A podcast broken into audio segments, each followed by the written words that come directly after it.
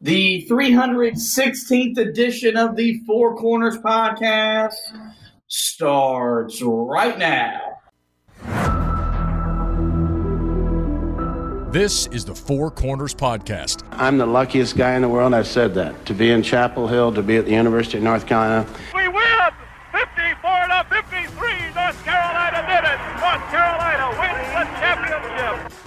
20 seconds left to play, goes back to Michael Jordan. Jumper from out on the left. Good. Oh, way to Worthy. Worthy five. The Tar Heels are going to win the national championship. Webber front court. Carolina with foul. He takes the timeout. They're out foul. of timeout. Technical foul. Technical foul on Michigan. They're out of timeout. Front court. Williams on the drive. Gets it back out to hit. Long outside shot. Short rebounded.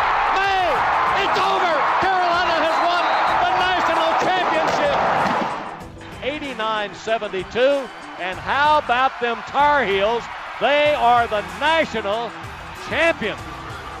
I've been the luckiest coach in the world. Pump fake for three. Too strong on the shot. That's it. The Tar Heels are the national daggum champions. Carolina has been tested and tried and been proven successful through all the years. And the way that we will play will be the Carolina way.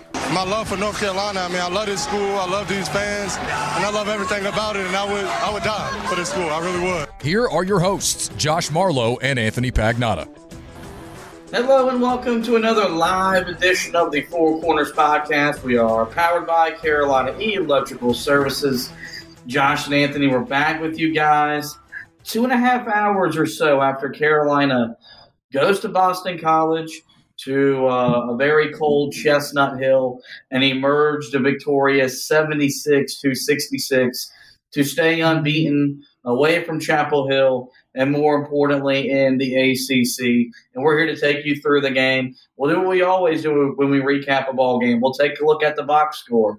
You'll hear from head coach Hubert Davis. Uh, we'll have our stat of the game, takeaways, our discussion topic, and so much more. But without any further ado, we'll go ahead and, and jump right in to this thing. Um, we told people going in, be prepared for a 40 minute ball game. Um, and I think some Carolina fans laughed at us and, and thought it was uh, maybe uh, you know us trying to just create some narrative that Carolina was going to go on the road and get beat. Well, I think we saw firsthand that a Boston College is a quality basketball team. Um, they play as hard as anybody in the conference. Earl Grant does as good a job as any coach getting the most out of his talent. And if you've been following the sport at all this season, um, when teams leave home, they lose.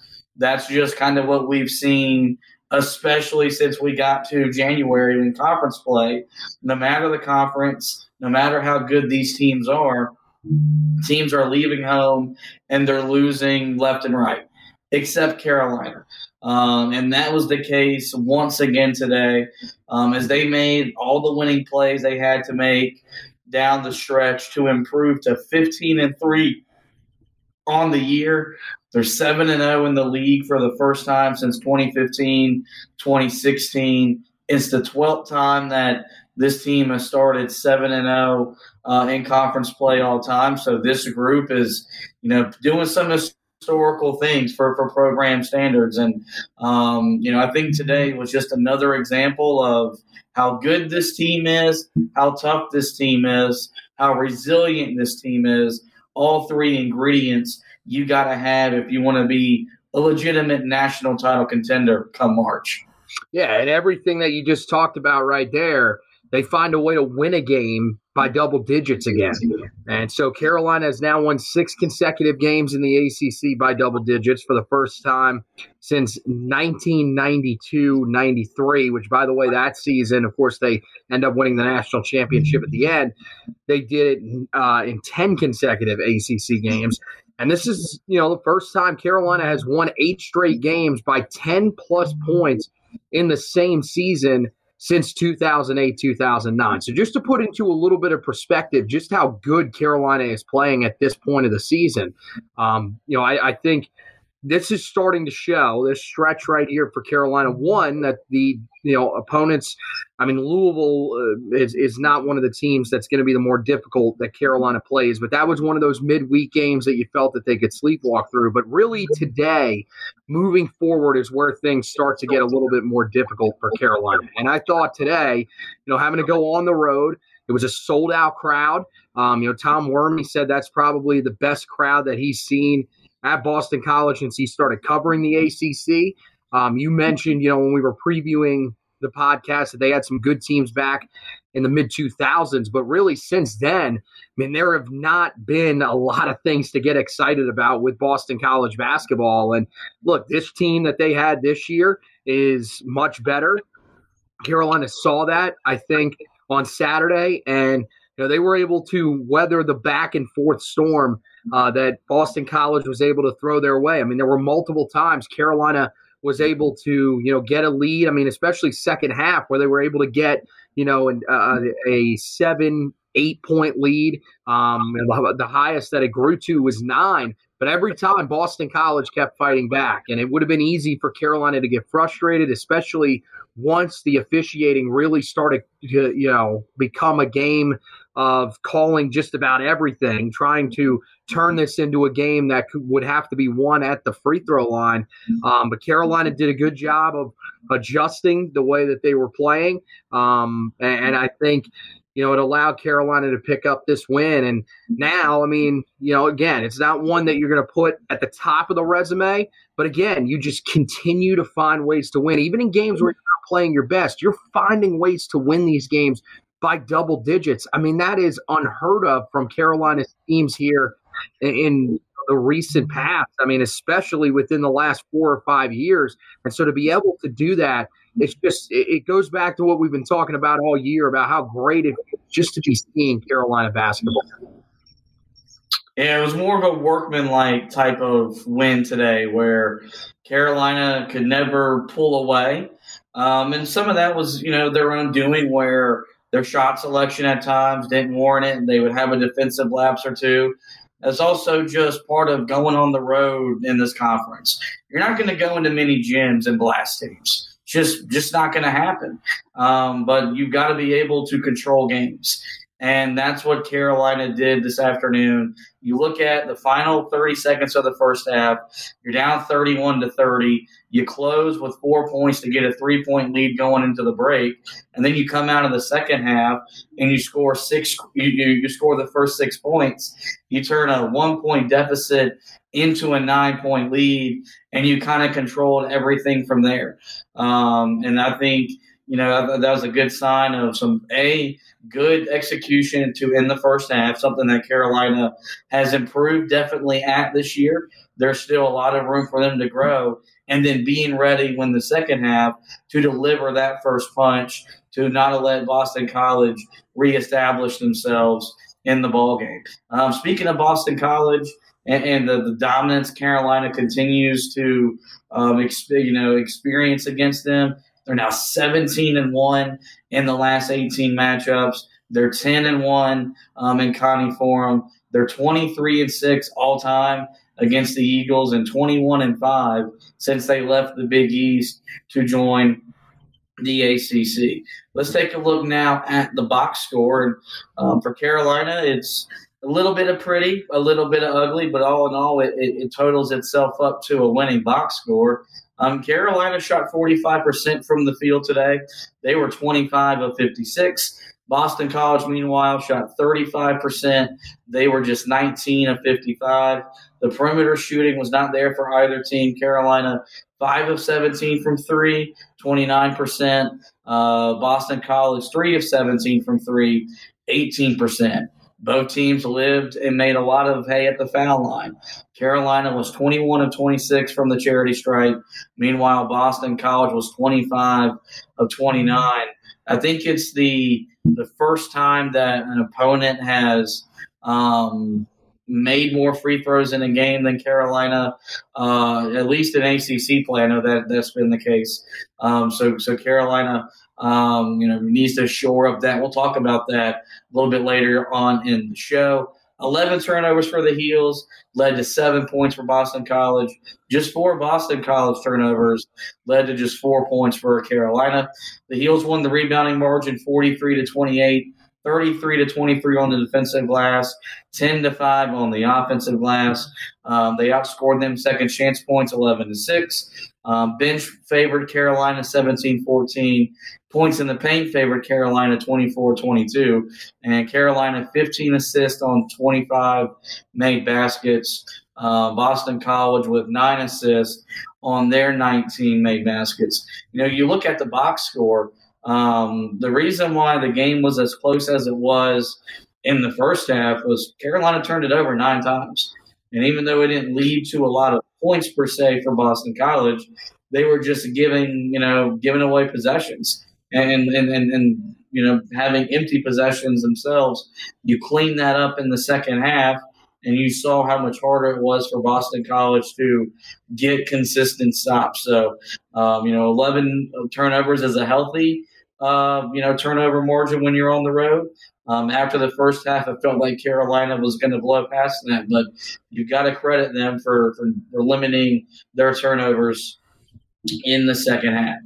Now let's hear from the head coach of the Tar Heels, Hubert Davis, and he said in his post-game press conference that they made winning plays when they had to in the second half. You know, when we needed to get a stop, we got a stop. When we needed to get a rebound, we got a rebound. When we needed to score, um, we got the ball in, into the right hands, and they were able to score. And I just, you know, uh, we always talk about how you're going to react and how you're going to respond uh, when good and bad things happen, and that that's the only thing that you have control over. And I was really proud of how our team re- reacted and responded. And, um, you know, the second half, we only had two turnovers, made 17 of the last 18 free throws. Um, it's the eighth straight game that we've out rebounded an opponent. And, um, we just got to do a better job of defending without fouling. But I thought, you know, our initial, uh, you know, getting stops was really good. And just, again, just really proud of the guys you know, when you when you hear what all he had to say, you know, you, you look at what Carolina did right in the second half. He wasn't wrong. It felt like every time they needed to get the stop, whether it was a four point game, six point game, they got the stop. When they needed to get the rebound, it felt like Harrison Ingram or Armando Bacot was there to get the rebounds. And then the free throw shooting, I thought, in the second half was really the difference to make 17 of your 18 down the stretch was important because you were in the bonus with 11 minutes to go in the game. Meanwhile, you put you put Boston College in the bonus with over 12 minutes left to go in the game. But th- this is something that when you look at championship caliber teams and at 15 and 3, it's okay for us to talk about Carolina as a national title contender. Like you look at UConn, you look at Purdue, um, those are two, you know, and you look at Arizona, those might be you know, teams that are right there where Carolina is right now. That's what those teams do on a consistent basis, even more so than Kansas, a team that lost today on the road to a not so good West Virginia team. And the fact that Carolina is doing this now and they're doing it routinely means they're building good habits. And it means that when it gets to those times in the game, they're not afraid to make winning plays. And we haven't seen that consistently under Hubert Davis outside of the NCAA tournament run. You go back to the win at Duke and Coach K's final game up until the national title game. That was the only time we've seen Carolina be comfortable in these types of moments. It's why you look at some of the games last year that Carolina literally just threw away. It was frustrating because the game was there for Carolina to have. The plays were there to be made, and you weren't either tough enough to make them, good enough to make them, or both.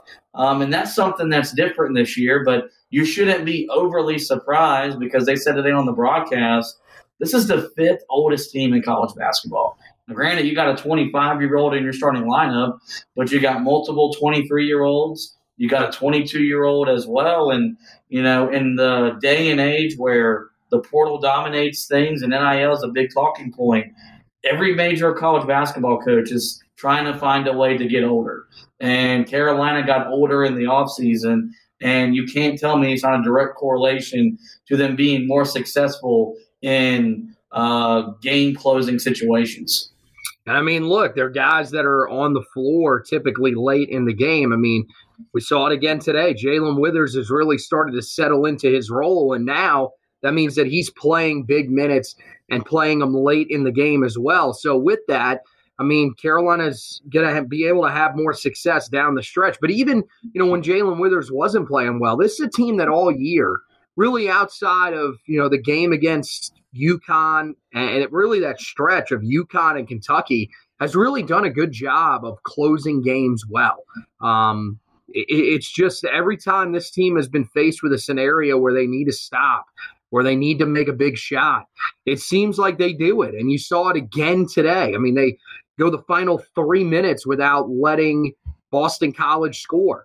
Uh, you get, you know, the big shot when it's a four point game. Harrison Ingram not having the best day offensively by any stretch, hits a huge three. And we've seen that so many times from him this year. Um, he, he's a guy that, you know, at times it's it's up and down offensively, but every time that you need him to step up late in a game and make some sort of contribution for Carolina, he always seems to be able to do that for you. And RJ Davis, I mean, this is just what he does at this point. But I, I thought today, you know, it was really that shot from Harrison Ingram and then being able to get to the free throw line. And as you said, knock down those free throw attempts that you needed desperately at that time. And look, it may seem like it's easy. And the guys that got to the line for Carolina during that time, those were the guys that needed to get there because they are good free throw shooters. But this is not the greatest free throw shooting team that Carolina's ever had. So for them to be able to hit all but one of 18 free throws down the stretch, that's huge for Carolina. And it's why Carolina is in the position that they're at, is because they've learned how to close games like this. Yes, it is the veterans that are doing the things that they have to do, but it's also Elliot Cadeau, you know, a young freshman that has found a way to down the stretch of the season, outside of you know one game, found a way not to turn the ball over in crucial moments for Carolina. Um, and, and, you know he's done a good job of sharing the basketball in those moments. And I, I think everything that you're seeing from this group shows you and why we think this is a team that can be a national title contender. Yeah, Boston College is not a team you're going to pound your chest over, but when you're seeing the same characteristics show up late in second halves every time Carolina is in a close game, it really starts to make you believe that this is a team that, when faced with those types of same scenarios later in the season, especially in the month of March, Carolina will be able to take advantage of.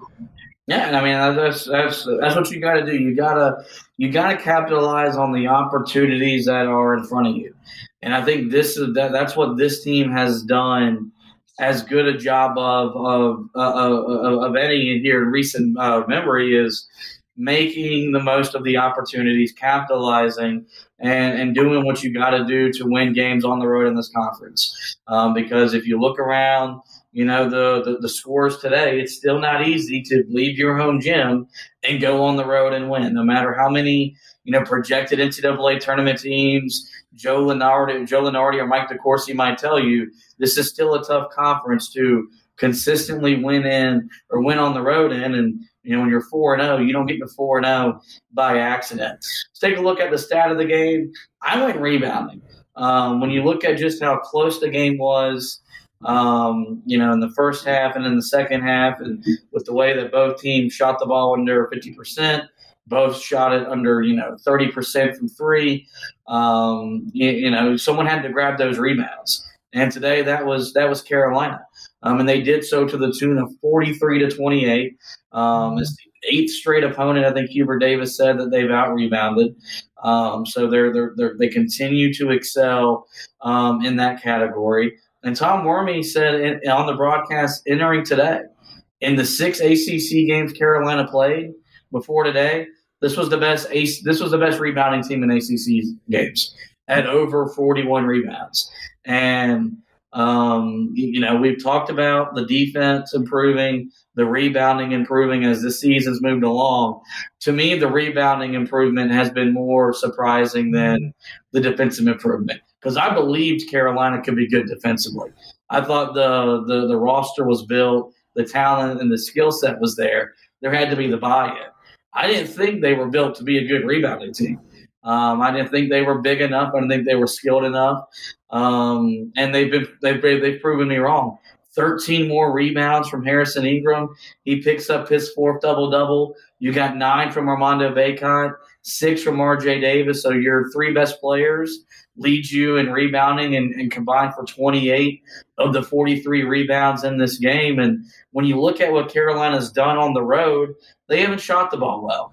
Um, and I think there's going to be a road game where they will shoot it well.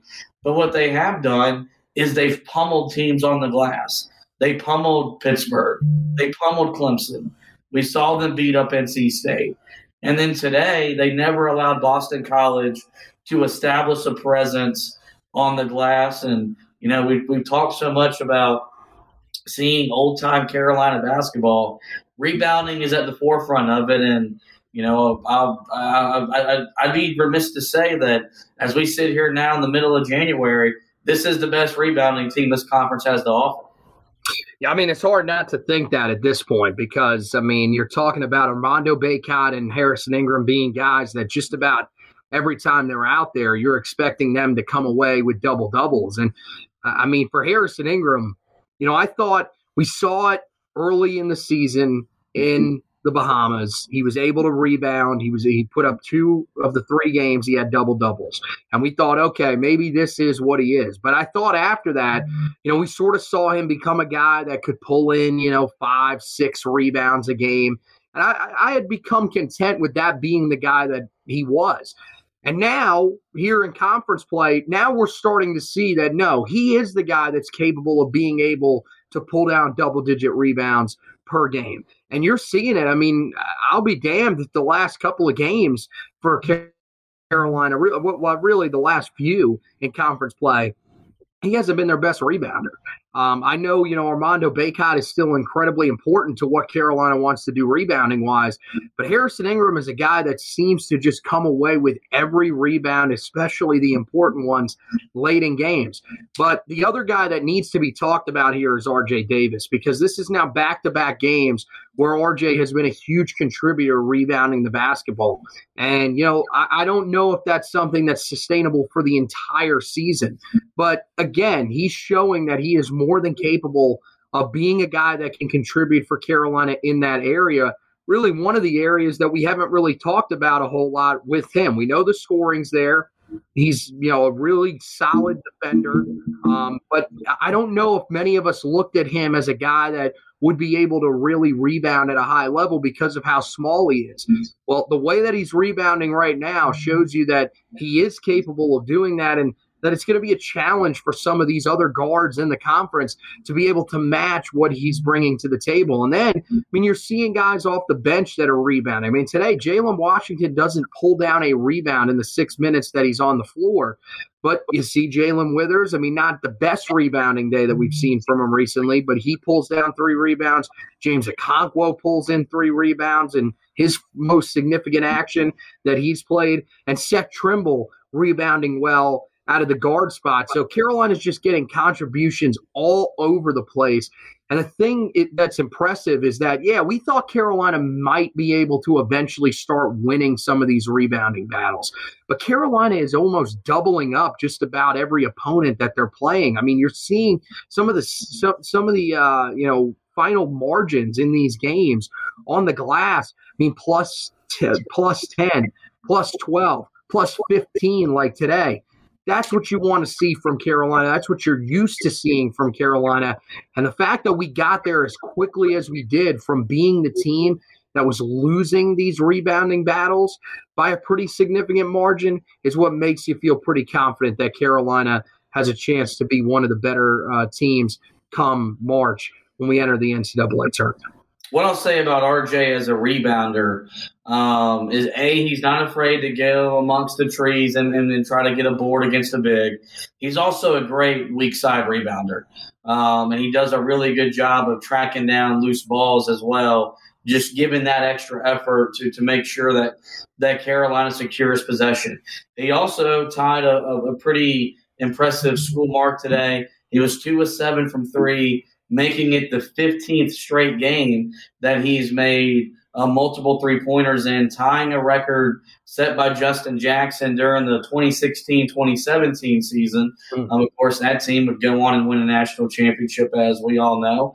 Um, and, and RJ will have a chance to set that record on Monday night at home when Carolina hosts Wake Forest. Let's now get into general thoughts, takeaways from the win. Um, you know, Dan Cromartie puts in here for Bacot to, to, to, go scoreless in the first half, and we're still up four at the half was impressive.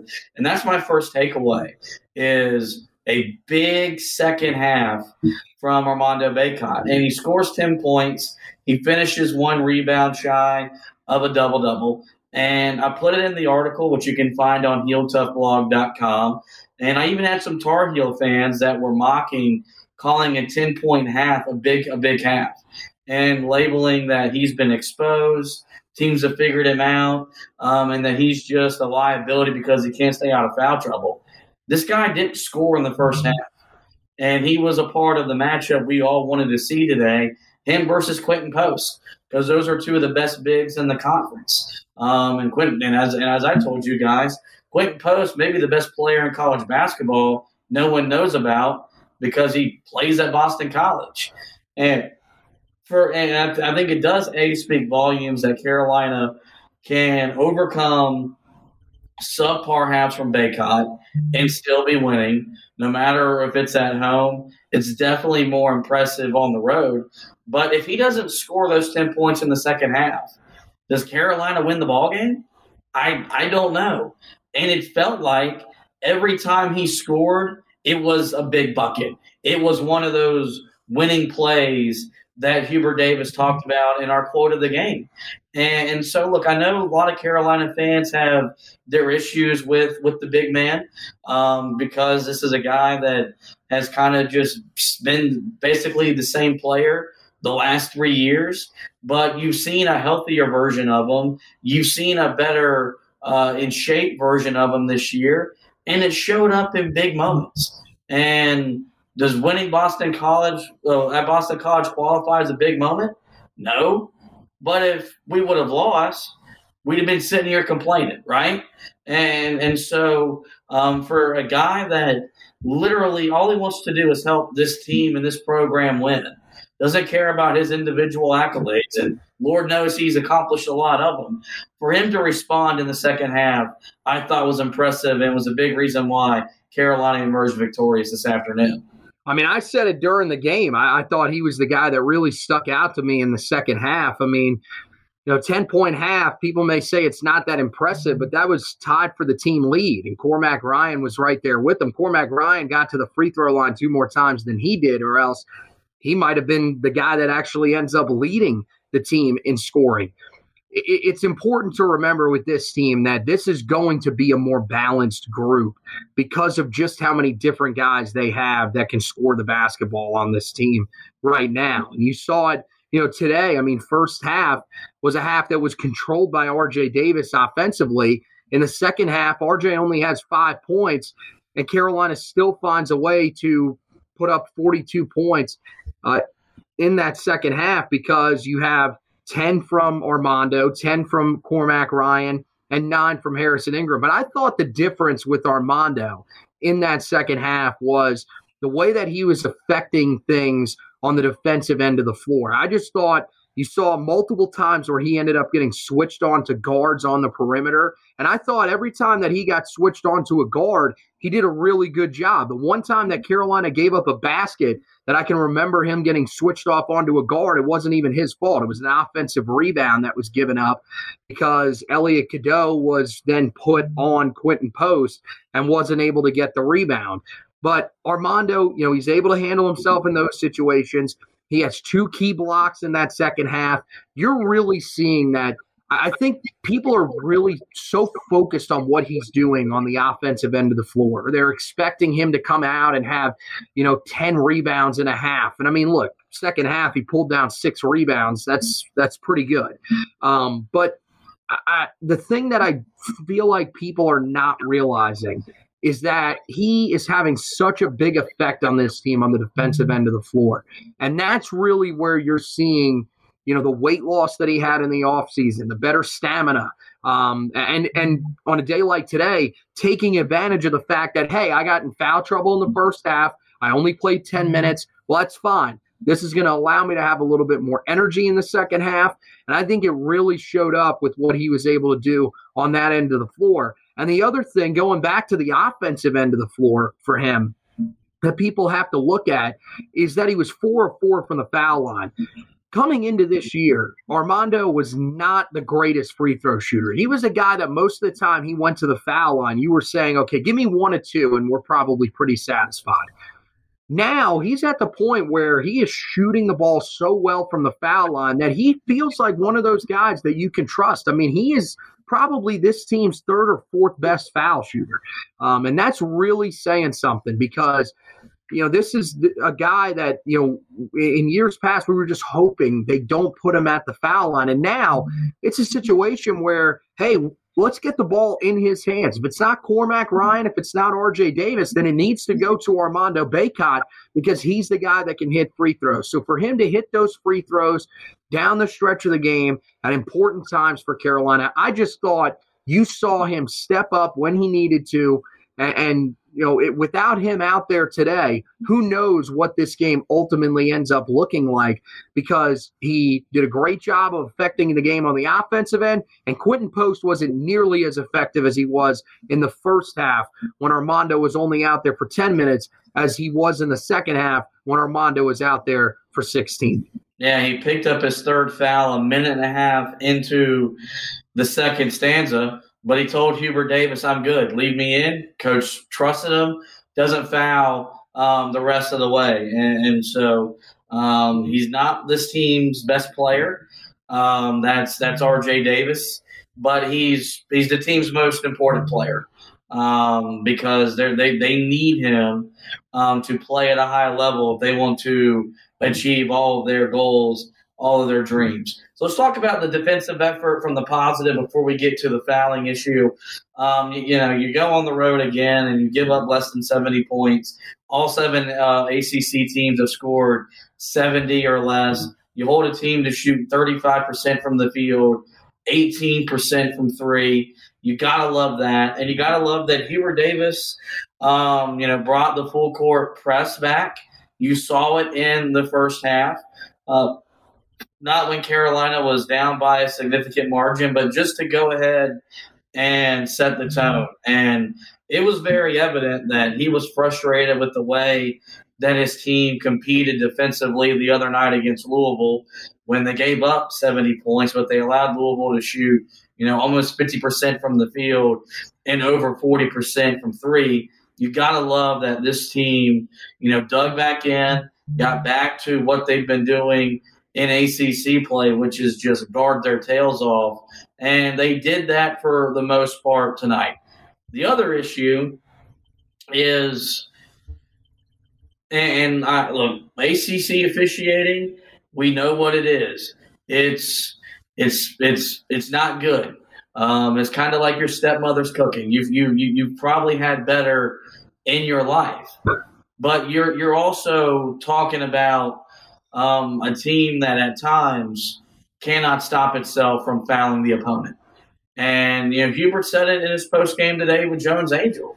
He he was like, I, he's like, we could have played better defensively because how many points did we give them at the foul line? The Boston College scored 66 points. They scored 25 of them from the free throw line. 25.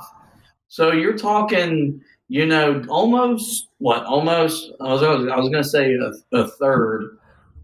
You know, maybe that's not the right the right number, but 25 of 66, way like it's just way too much, right? Mm-hmm. And um, were there some questionable calls? Yes, there were. Um, there was a lot of contact that wasn't called, and then there was little contact that was called.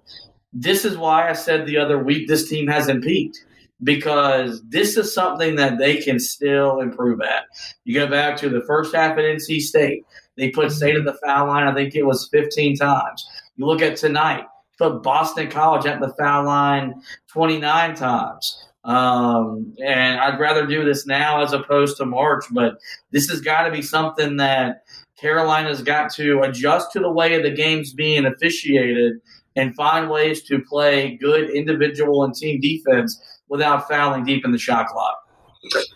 Yeah, and I mean, look, it's been a problem for the the majority of the year. Early in the year, it was really focused on specific players that were having this issue.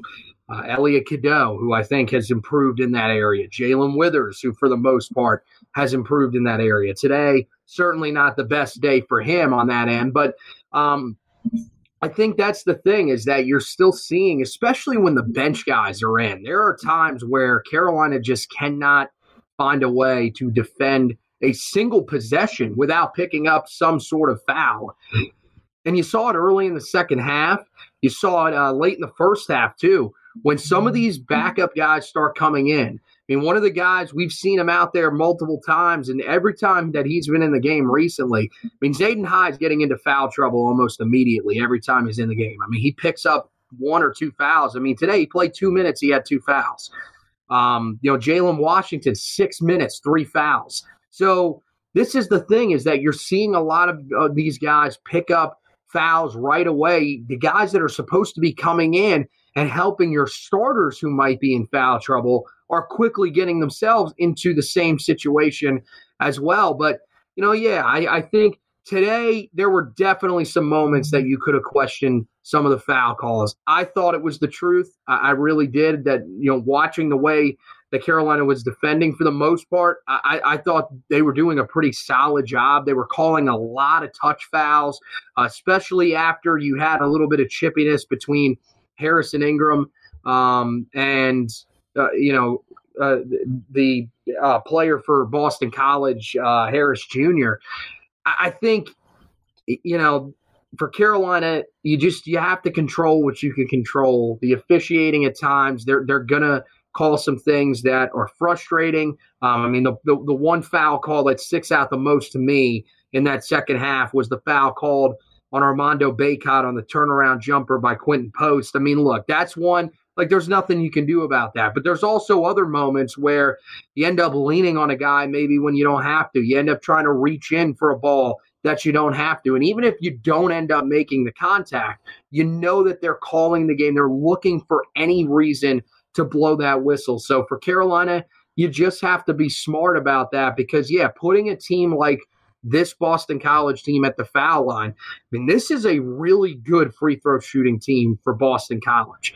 Um, I mean, you saw just about every single guy, every time they would go to the foul line and they would put up their season statistics, it wasn't shocking that guys were making the amount of shots that they were from there. They're a great free throw shooting team. And so, Carolina, this was something they did a really good job of early in the season. You know, first three, four games of the year, Carolina was right near the top of the country in terms of fewest free throw attempts allowed per game. Now, I mean, you're seeing it's built slowly throughout the entire season, but that's one area that you're right. Carolina's got to improve, and it's why people that are saying that they've peaked, that's an area you can point them to and say they still need to get better there because when you're when you're in these close games down the stretch of the season against the better teams that you'll face in the NCAA tournament, you've got to be able to find a way to keep them off the scoreboard by not allowing them to knock down shots, but also not allowing them to get to the free throw line and just crossing your fingers that they miss free throws. A good thing that came out of Carolina's foul trouble um, was you got productive minutes from everybody on the bench. Hubert said in his post game that every guy that played impacted the game. You know, Jae'Lyn Withers scored nine points in 14 minutes. Um, he hit a big corner three on an inbounds pass in the first half that was right as Carolina was, you know, getting its feet and, and, and settling into the game. Seth Trimble scored six points in 15 minutes. But you really got to highlight what James Okonkwo did, playing eight minutes, scoring two points. But I thought his defense really was something that was valued. Um, Hubert hinted in his pregame or in his in his pre, I guess his pregame press conference on Friday, that you were going to see him guard Quinten Post um, because you know, as we've seen this year, Carolina has used multiple defenders to wear him down. Um, I, when Okonkwo checked into the game, was kind of wondering why that guy was in because he hasn't played first half minutes all year long, let alone an ACC play. But he immediately impacted the game, and I thought was he, he validated the, the the reason to to put him in. And you know something that Hubert has said all along as Carolina's head coach is, I don't know when, I don't know where, I don't know how, but you're going to get an opportunity to play. And it's your job to be prepared to play. First two years, that message I don't think was received as well. And it, I think in a lot of ways, it was a big reason why they maybe did, didn't develop the bench that they have now. Uh, there's no doubt that it led to the, the mass exit of transfers that we saw, especially after last season. This second unit has bought into that message because they're not consistent minutes outside of Trimble and Withers. Because even Jalen Washington in the last two games, he hasn't played double digit minutes. So even he's not guaranteed to get consistent minutes off the bench, but they're expected to be ready to play. And I think it speaks volumes of the type of kids Carolina has coming off the bench when a guy like James Okonkwo, who was basically a part of the Biscuit Boys and only plays in mop up duty, checks into the game on the road in the ACC in the first half and impacts the game. That, as much as anything I uh, today, I thought was fun to see. Yeah, it was great to see because he's a guy that I think, you know, we kind of didn't really know what he was going to be when he came to Carolina. Was he going to be a guy that would eventually have an effect? Or was he a guy that Carolina was just recruiting, kind of stashing at the end of the bench? And if they needed him, they would eventually use him. Uh, t- today, I-, I think you saw that this is a guy that is going to be able to make an impact whenever Carolina needs him to. And I, I got to be honest, you know, we've seen some physical big men here recently that Carolina has played. And when Armando Bacot comes out of the game, Carolina is at a little bit of a disadvantage on the defensive end of the floor. I think James Okonkwo is a guy that can handle himself on that end. I don't think anybody ever really questioned that when we watched him uh, with what he was doing at West Virginia, when you watched him maybe in the offseason when he was playing in uh, the the, uh, the, the tournament uh, overseas I, I, think he's a guy that can rebound well. Mm-hmm. He can protect the rim. And I thought you saw today, he did some good things offensively. His missed shot that he had was actually a really good look, great adjustment to be able to get the shot off. He has a huge dunk for Carolina off the alley oop from Elliot Cadeau that was a part of that little spurt before the half that allowed Carolina to go in with a halftime lead after it looked like they wouldn't.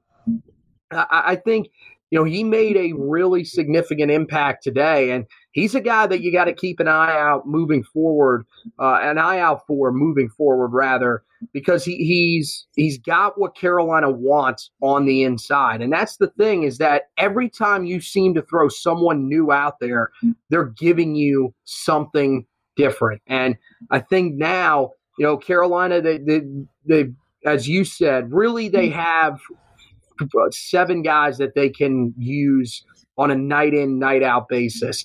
Jalen Washington is a guy that I, at this point, I mean, he's out there every night, but I mean, his role is one that, you know, could diminish if, if Carolina sees that a guy like a Okonkwo can bring them more what they're looking for there, or even Zayden High if he's able to sort of settle into his own. So, I mean, look, it's seven, but then there's so many other guys that we talk about that can rotate in and, and have an effect in these games. And so it's amazing just to be at that point because for the longest time, it didn't feel like Carolina really had any depth. I mean, we talked about the Iron Five back during the 2021-22 season. Carolina found a sixth in a guy in Puff Johnson, who you know on this bench would be averaging, you know, probably the minutes that Jalen Washington is averaging. He was somewhere right around that mark.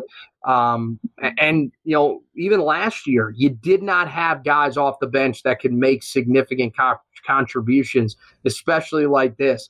now, I mean, it's gotten to the point where Carolina is so comfortable playing multiple different lineups. Mean, there's ones that you sort of ask yourself sometimes, where's the scoring out here? Um, there's other times, you know, you're asking how do they match up well defensively, but it's very, very rare because it seems like just about everybody is able to, to hold their own, and guys are emerging and stepping up when they need to. And that's the signs of a really good bench and one that can help you a lot when you get to the most important time of the year in March.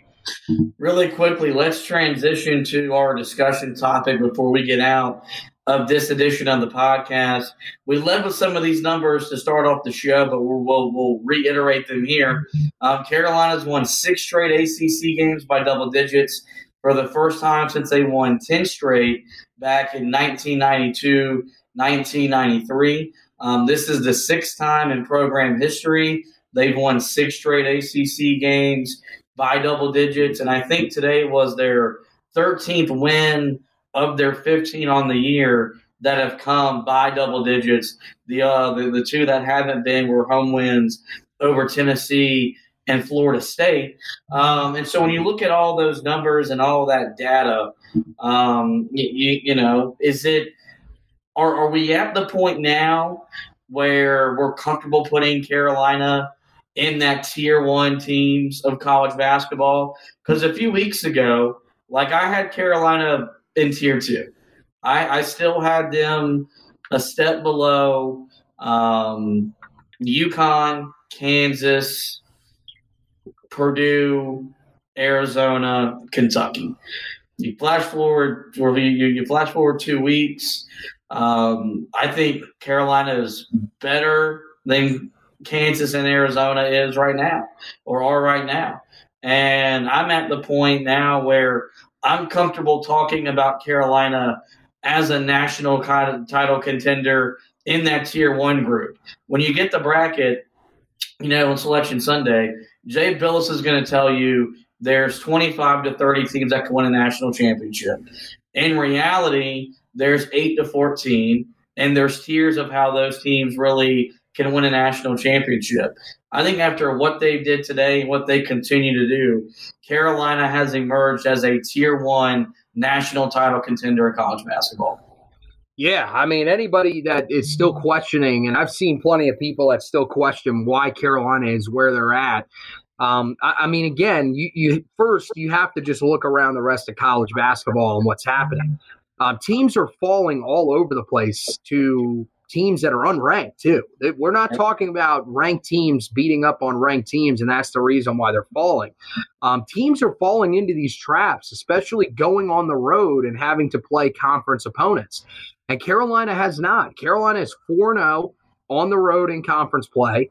They have won each game by double digits and they have yet to allow more than 66 points on the road in one of those games. So Carolina's taking care of business there. We know how good they are at home, especially, you know, it's two different teams basically. Carolina on the road, really great defensive team. Not to say they aren't good defensively at home, but Carolina at home, a team that puts up a lot of points, scores the ball at a very high level. That's the thing that's so impressive about what Carolina's doing. And now, yeah, I mean, you look at UConn, uh, they were able to weather the storm uh, as well as anybody would with their arguably their best player out um, for a stretch of time with Donovan Clingan uh, out. And then uh, you know, Purdue, I think, is one of those teams that's still up there. Um, I, I, with them, they're one of those teams I'm always going to question as they get later and later into the season because we've seen it so many times, especially once they get into the tournament, um, as to whether or not they are one of the best teams in the country. But yeah, Kansas goes down today to West Virginia. I think you can have that conversation about Carolina being better than them. Houston, a team that yeah is an outstanding defensive group, but I, I, don't know how great they are defense uh, or offensively, excuse me. Um, and then, you know, you look at teams like Tennessee. Carolina's beaten Tennessee.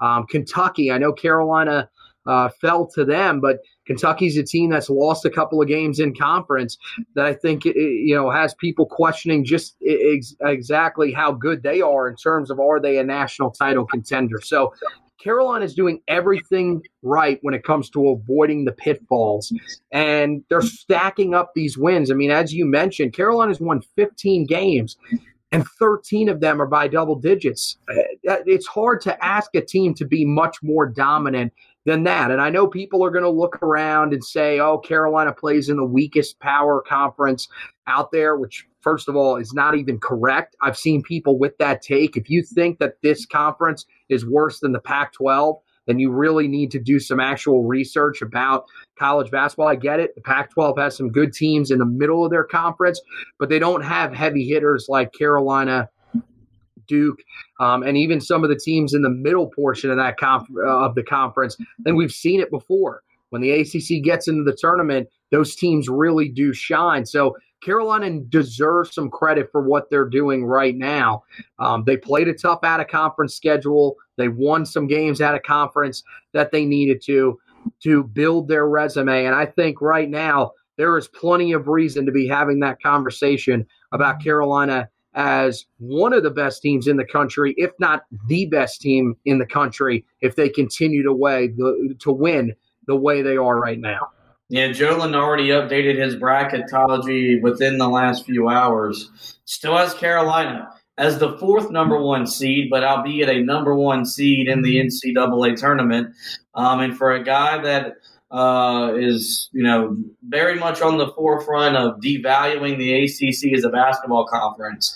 For him to have Carolina at the one line tells you what he thinks of them, and you know look, there's no denying the, the, the numbers stack up. They're top ten in the AP poll, top ten in KenPom, top ten in the net. Um, they're, only, they're, the, and they're the only ACC team um, that can say that they're top ten in all three. So um, you, you know I think it it's it's definitely warranted saying that yes, as of now, and there's still a lot of basketball to be played, and the schedule is going to get tougher. But I don't think losses in the future are going to make us veer in a different path. Carolina has emerged as a legitimate threat to win their eighth overall national championship and their seventh NCAA title. Well, with that, guys, that's going to wrap up another live edition of the Four Corners podcast. I do want to thank all you that chimed in here on the comments Greg Ward, um, Sean Williams, um, Greg Newman. Um, you know, we, we, we, appreciate those comments. We'll do a much better job working those comments in as we continue to do live editions of the show, which will be back tomorrow. Um, of course, as you know, Carolina quick turnaround, their first Saturday, Monday turnaround of the season. It's the first time that they can kind of prepare as like, like they will for the NCAA tournament. We'll be live back tomorrow afternoon before the uh, three o'clock NFL playoff game to preview Carolina and Wake Forest. In the meantime, guys, we do encourage you guys to visit the website heeltoughblog.com for full coverage of Carolina's win over the Boston College Eagles. Uh, the recap is already posted on the site, and I'll be up late tonight getting ready and starting to work on that Wake Forest preview any news and notes that come out on the football side of things, Anthony has you covered on that front. Um, so make sure you're staying locked in. HeelToughBlog.com for the latest Carolina basketball, Tar Heel football coverage. As for the podcast, guys, you know where to find us. Every major podcasting platform. Uh, just simply search the Four Corners Podcast and we will pop up. Or there, we do encourage you guys to rate, review, and subscribe. That way, you don't miss any editions of the show throughout the remainder of the basketball season. Well, with that, guys, that's going to wrap up this edition of the show. I do want to thank Anthony for hosting with me. We want to thank you guys for listening. And as always, go Tar Heels.